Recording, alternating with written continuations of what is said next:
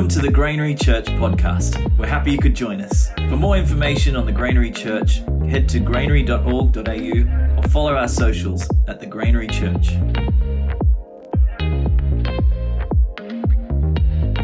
Tonight we are we're talking about the Lord's Prayer and we are up to the part of the prayer where we pray this lead us not into temptation but deliver us from evil. And when we consider this, uh, what we often consider when we hear of temptation, I believe, is we think of the things that you're not allowed to do. And we have a list, the things you're not allowed to do. And we're saying, and it's like um, I'm being tempted to do certain things and stop me from doing them. I actually believe this prayer is far deeper. And the reason I think this right from the start is that you've got to come from the perspective of who's teaching this prayer and what attitude do they have when they come into prayer.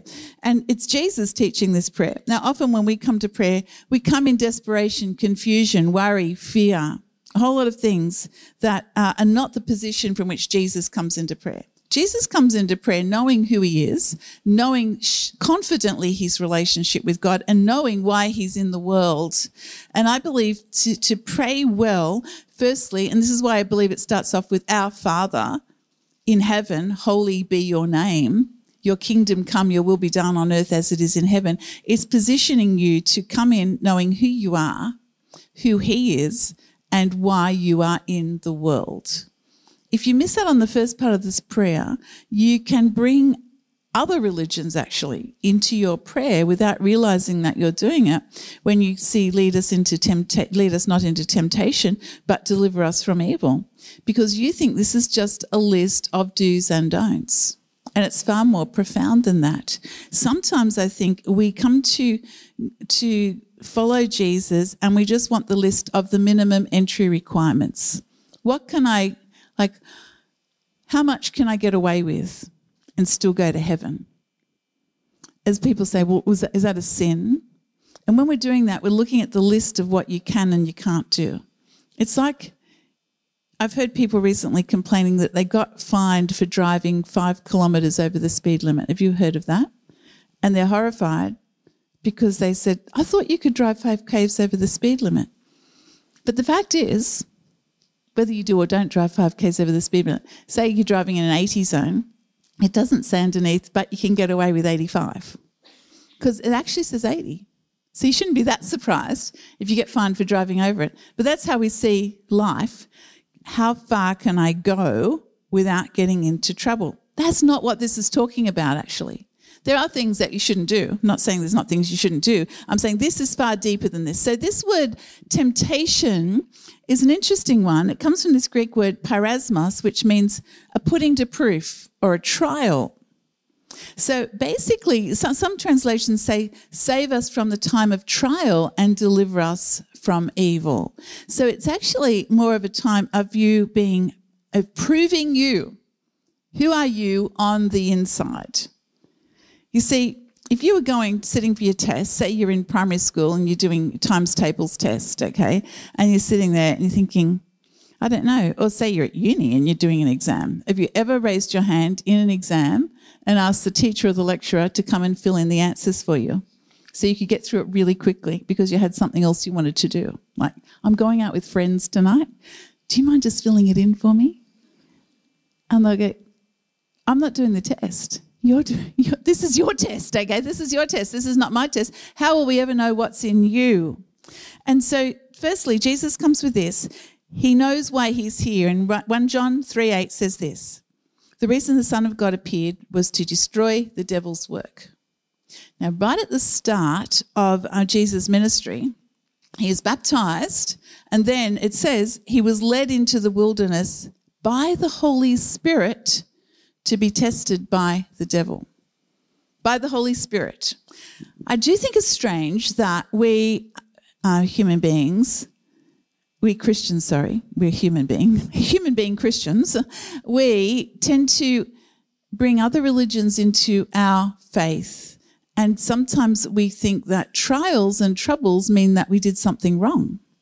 But all through the scriptures, you will find trials and troubles. And for Jesus, you find that the Holy Spirit led him into the wilderness. He was led there by the Holy Spirit to be tested. So when you have a test and a trial, if you just think it's something that you can say, like to the examiner, come and get me out of this really, really quickly, you miss out on what God's trying to do here. So the Son of God knows that he's come here to destroy the devil's work.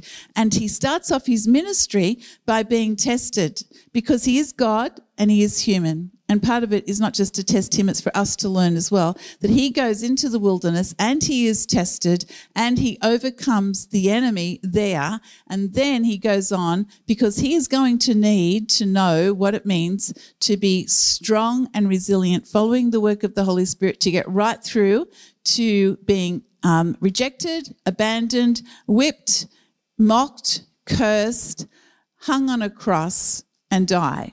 There's going to have to be a lot of inner strength for that.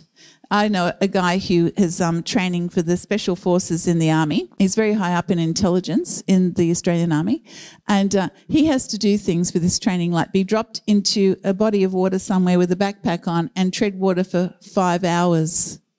He has to be tortured because he knows a lot, and if he's captured, will he give in? He actually does it for you. You don't know him, or some of you do actually, but most of you don't know him. But he represents a group of people who train up like that to protect our nation.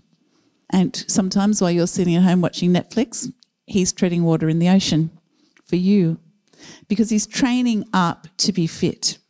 Jesus went into the wilderness to train up to be fit to go and do what he was called to do because he knew that he was here to destroy the work, the devil's work. And it says this in Romans 8 those who live as their human nature tells them to have their minds controlled by what human nature wants. In other words, normal people do what they think is right. And it's not always right. It just feels right at the moment. And um, you will you know that sometimes you've made choices you think it was right to be self-centered, and people will encourage you in it. And you're actually wrong to do that. But it felt at that moment, it felt really good to tell someone exactly, I'm just going to tell them exactly what I think, and it feels really good.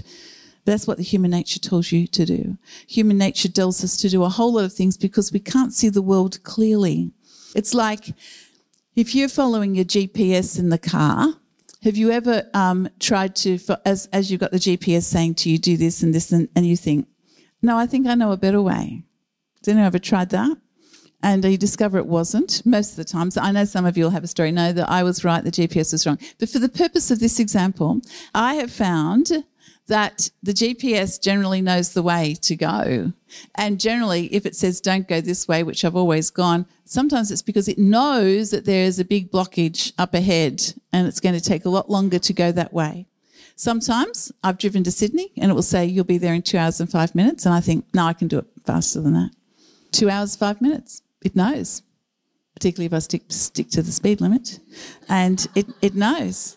And so it's like this you think you know how to live a flourishing life. And Jesus has come and says, I've come that they may have life and have it to the full, and I'm going to teach you how to do it. And so it says this in Romans. So thinking of it like this, those who live as their human nature tells them to have their minds controlled by what human nature wants. And you can choose to do that. But those who live as the Spirit tells them to have their minds controlled by what the Spirit wants. So Jesus comes you surrender your life to Him. He fills you with His Holy Spirit. And then you go on a journey to learn how to listen to His Holy Spirit, to take the Word of God and to do everything it says because you trust, just like you follow that GPS, you trust that it's going to lead to life, even though sometimes you won't want to do what it says. So when you read that it says forgive, and there's times you don't want to. You really, really don't want to. And sometimes you don't even know how to because you're so hurt by something. But you can call on the Holy Spirit here and He will tell you how to. It goes on to say, to be controlled by human nature results in death, to be controlled by the Spirit results in life and peace. And you, it's your choice. You actually choose which one you will be controlled by. Those who are led by God's Spirit are God's children. For the Spirit that God has given you does not make you slaves and cause you to be afraid. Instead, the Spirit makes you God's children and by the Spirit's power, we cry out to God, Father, my Father. So, what if the trials that you go through are not about a list of what you can and can't do? I would suggest that the things that you can and can't do are because you give in to a deeper temptation. And I would think that the things that we have in our minds that you, you're thinking of now, that can you do this or can't you do this? I think if you can have this deeper, this deeper level of following the Spirit, you won't want to do some of the things. And you won't worry about lists anymore because you'll be following the Spirit of God so beautifully that the fruit of it will be His love, His joy, His peace, his patience, his self control. All these things will start to flourish in your life. So, what is it that Jesus is talking about here? I believe when it says, save us from the time of trial or lead us not into temptation, it's not talking about God tempting you because God doesn't tempt you. In fact, it says in, in James that you're actually tempted by your own desires. That's actually what's tempting you. And we're all tempted by something slightly different. The word hamartia, the Greek word for sin, actually um, in Greek tragedies meant um, the fatal flaw. The fatal flaw that someone has. It's going to be the weakness that is your downfall. In Hebrews 12, it says, let's get, get rid of every weight that's holding us back and the sin that so easily besets us, because the sin that besets me is probably different to the one that besets Sam, for instance. We're all different. So we stop worrying about pointing the finger at everyone else. Be totally aware of yourself. And what is it that's going to enable you to win the race of life and to fulfill the purpose for which God has placed you in the world? If you don't know who God is, who you are, and why you are here, when you get to this part of praying, lead us not into temptation, but deliver us from evil, you'll have this strange idea um, that you are earning your salvation, or a bit of a karma thing that if um, bad things happen to me, I must have done something wrong, which is Buddhism. It's not following Jesus. We bring some of these strange things into our faith, nothing to do with following Jesus at all, because the scriptures do tell us that you will go through trials. And what if the trials that you're going through are for a purpose? And what if they're training you up for something greater in this world? What if you're put on this planet not just for you to exist and then die? What if you put in this planet to actually fulfill the purposes of God, to bring his kingdom into this world, to defeat the powers of darkness. And to do that, you're going to have to go through a very strong training regiment. And when you give your life to Christ, you say, I will follow you. And he says, if you're going to follow me, you're going to have to take up your cross. In other words, you don't have to die to yourself. There's going to be some big time training along the way. And we Christians often just say, take it away. Jesus did say that. He said, if it's possible, God, when he was, before he was crucified, he said, if it's possible to take this cup away, God, then take it away. But not my will, but your will be done. That's, that's the ultimate surrender. Trusting God, trusting his very life with God and believing that God would raise him from the dead with no power to do it himself because he was dead. Okay. Just after that verse, a couple of verses down, you can read this in Matthew 26. He says that again, and he says this If it's not possible for this cup to be taken from me unless I drink it, in the message translation, it says this unless I drink it to the final dregs. It's basically saying, is it, is it the only way that this cup will be taken from me is if I drink it to the final dregs? You got to think about that for a little bit, okay? Because it doesn't quite make sense. It's like you're thinking about having your cake and eating it, you know? Hang on, what does that actually mean? Well, the cup can be taken from me if I drink it to the final dregs. In other words, sometimes you've got to embrace it and surrender to the Lord. And that's what Jesus did. And through that, he won victory. And he's saying, Will you take up your cross and follow me? Because through this, you will win great victory. And that's why this is very important to understand that saving us from the time of trial and delivering us from evil means when I go through the times of trial, protect me, actually acknowledging that you are weak and without him you can't do this. It's an incredibly important thing to remember. You are weak and without him you can't do this. Like Jesus' friend Peter, he thought he was doing really, really well. And he said, I'd never deny you. I'd give my life for you. And Jesus said, Well, you actually, you will deny me. No, no, I'd die for you. Next day, denies him.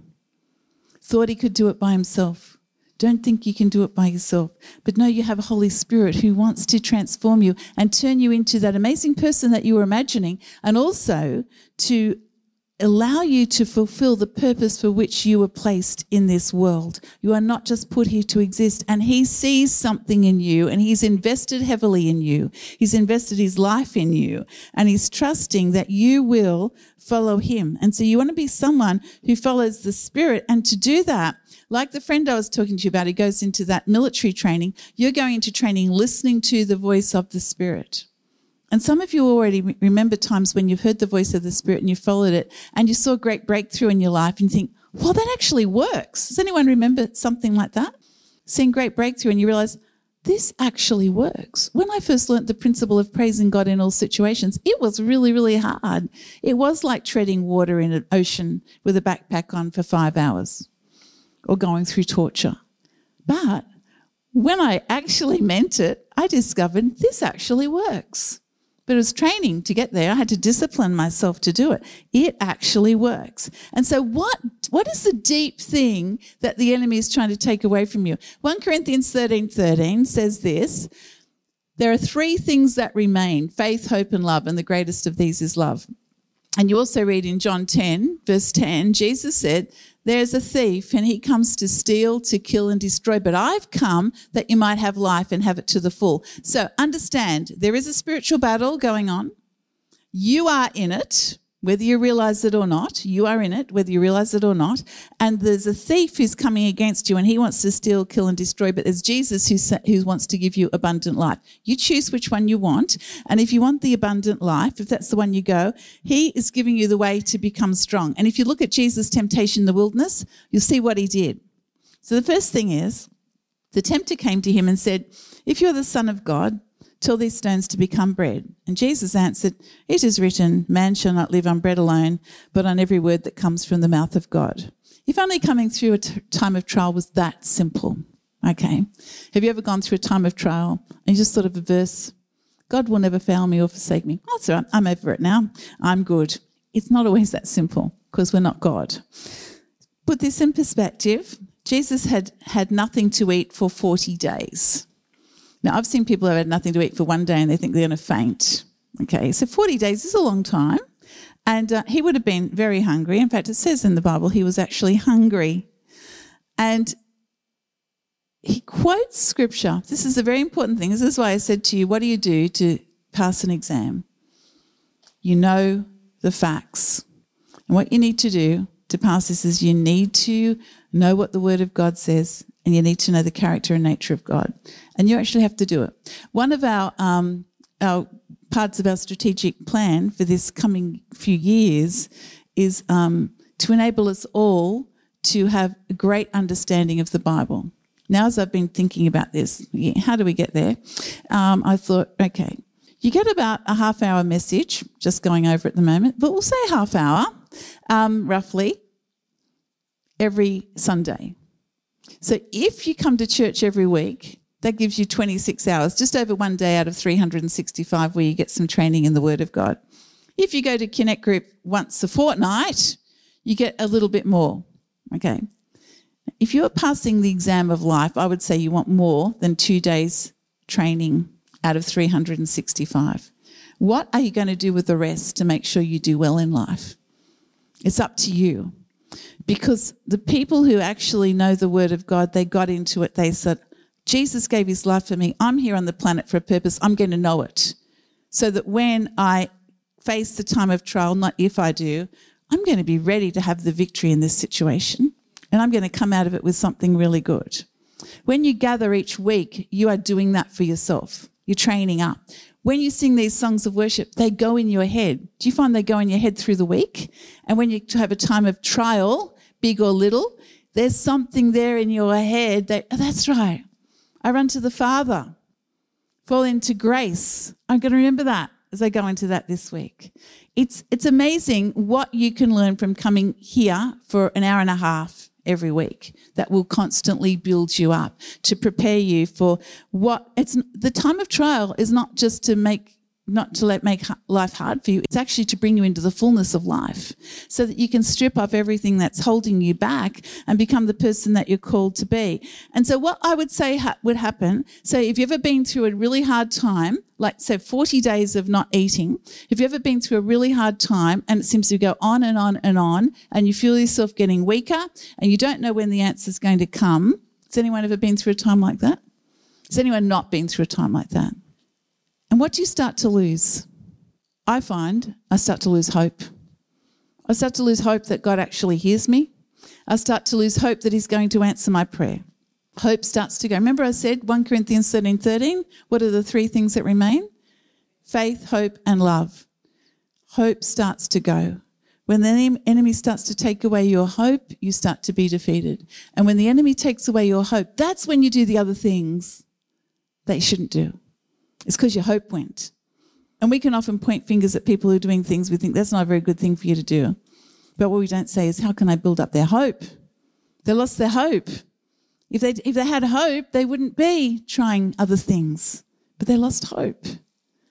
So we want to come back to the Lord and say, in our time of trial, don't let me lose hope.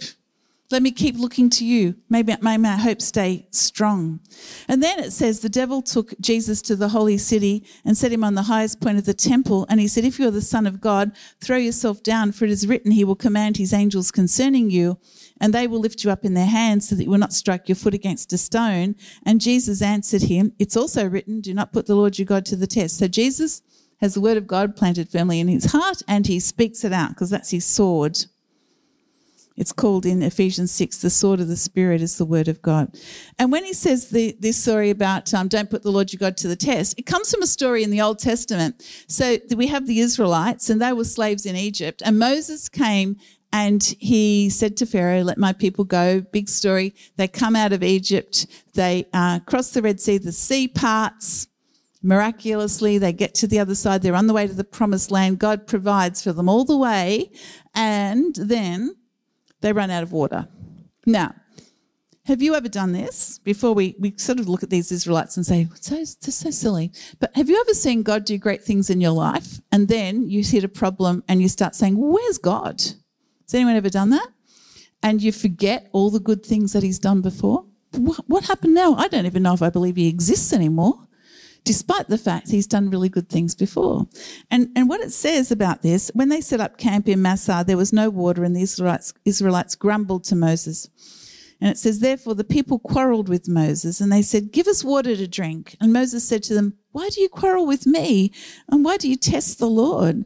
But the people thirsted there for water, and they grum- people grumbled against Moses, and they said, Why did you bring us out of up out of Egypt to kill us and our children and our livestock with thirst? Suddenly, poor Moses is the baddie. It's trouble sometimes with leadership.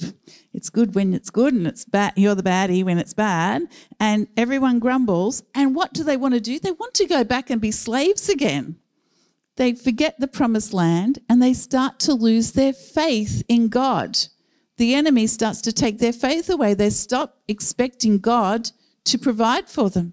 They start to stop to lose their faith. And you and I can do exactly the same. Have you ever done this?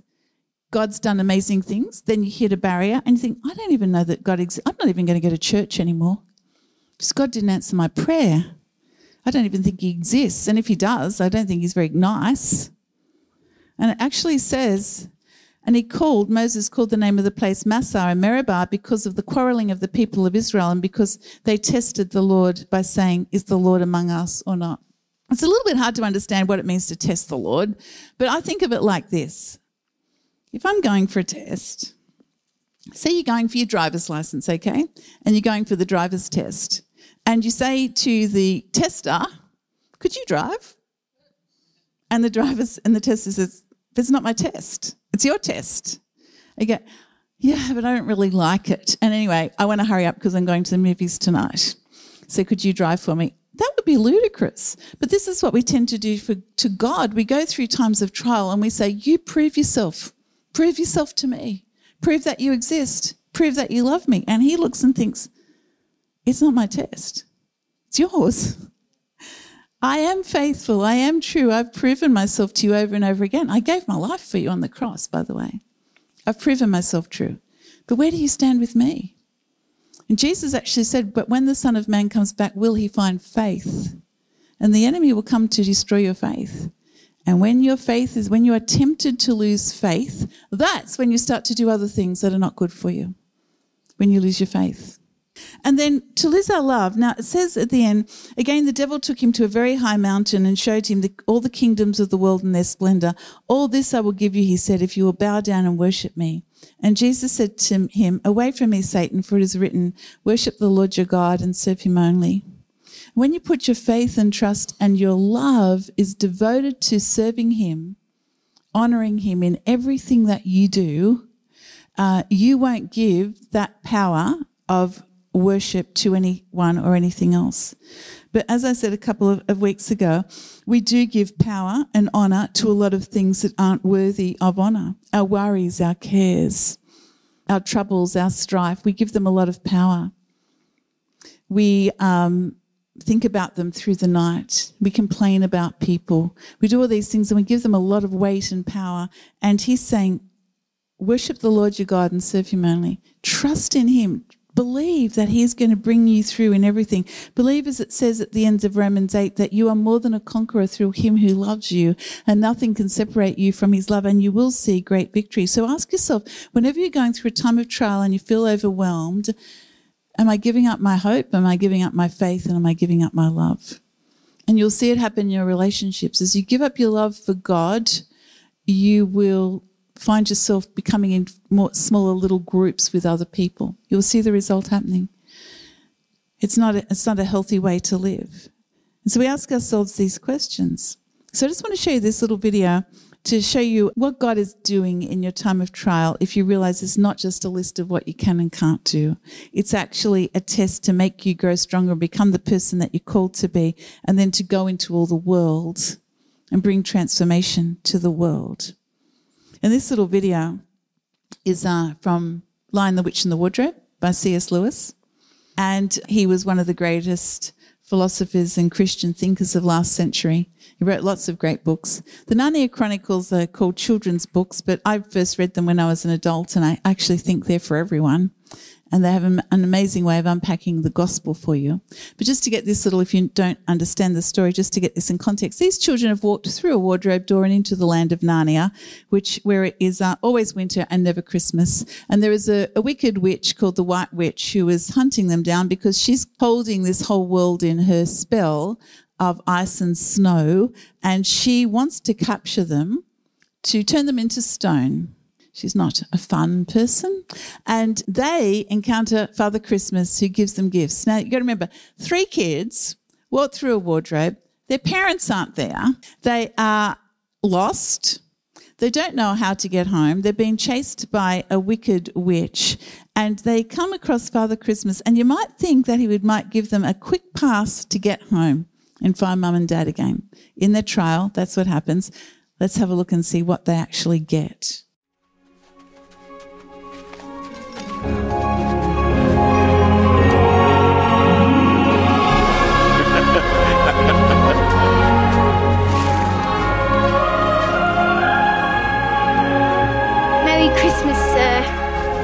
Certainly is, Lucy.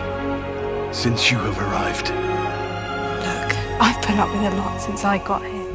But this. We thought you were the witch. Yes. Yes, I'm sorry about that, but uh, in my defense, I have been driving one of these longer than the witch. I thought there was no Christmas in Narnia. No. Not for a long time. But the hope that you have brought your majesties is finally starting to weaken the witch's power. Still, I dare say you could do with these. Presents!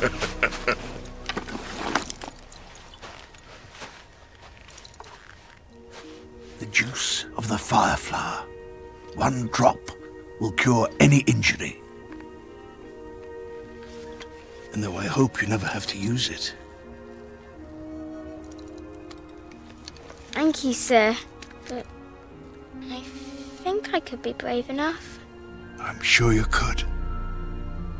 battles are ugly affairs.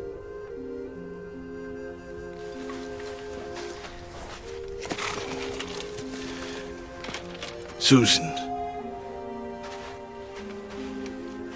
trust in this bow, and it will not easily miss. What happened to battles are ugly affairs? Though you don't seem to have a problem making yourself heard, blow on this, and wherever you are, help will come. Thanks. Peter, the time to use these may be near at hand.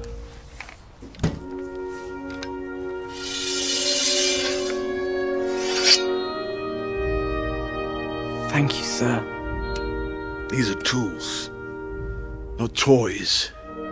Bear them well and wisely. Now, I must be off. Winter is almost over. Things do pile up when you've been gone a hundred years. Long live Aslan. And Merry Christmas!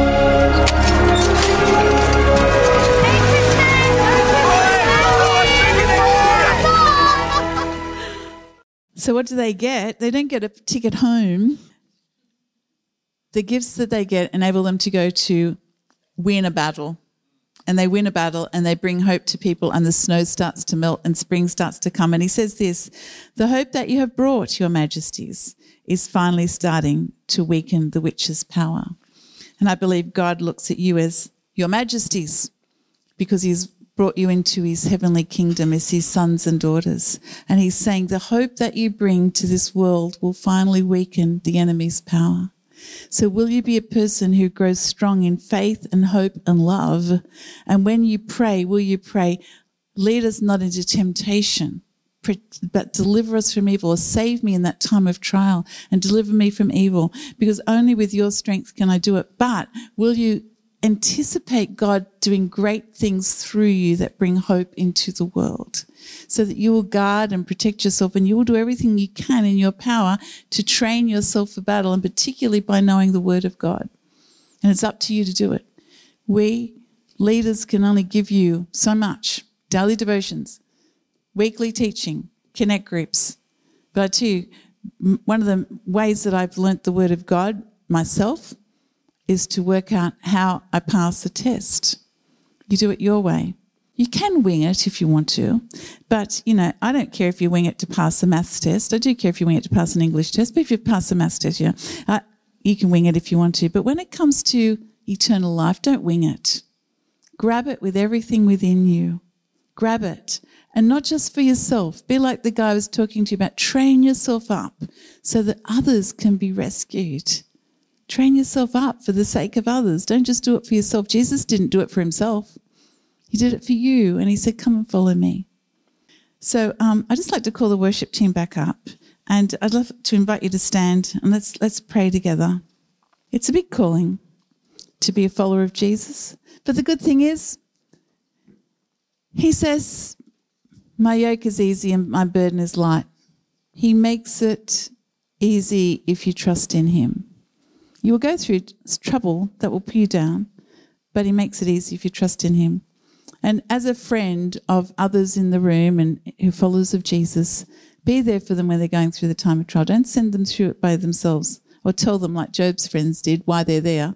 Sit with them and love them and pray that uh, God will bring a breakthrough and they will see a victory like the re- resurrection from the dead in every situation that they're facing. So let's pray. Father, as we go through times of trial, perhaps we're going through some tonight, perhaps we have been through some and we lost the battle, and it's not too late to step up and start fighting again. As we go into the future, we will go through times of trial.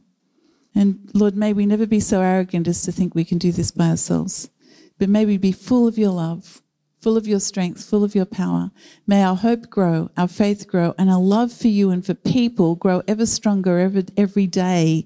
And may we be filled to overflowing joy because we dwell in your presence and we know that we are, we are victors in you because you have defeated the works of the enemy. In Jesus' name, amen. Thank you for listening to our Sunday podcast. If you enjoyed it, either subscribe or follow on the podcast app that you use to keep up to date on when our next Sunday podcast gets released. Have a safe and blessed week.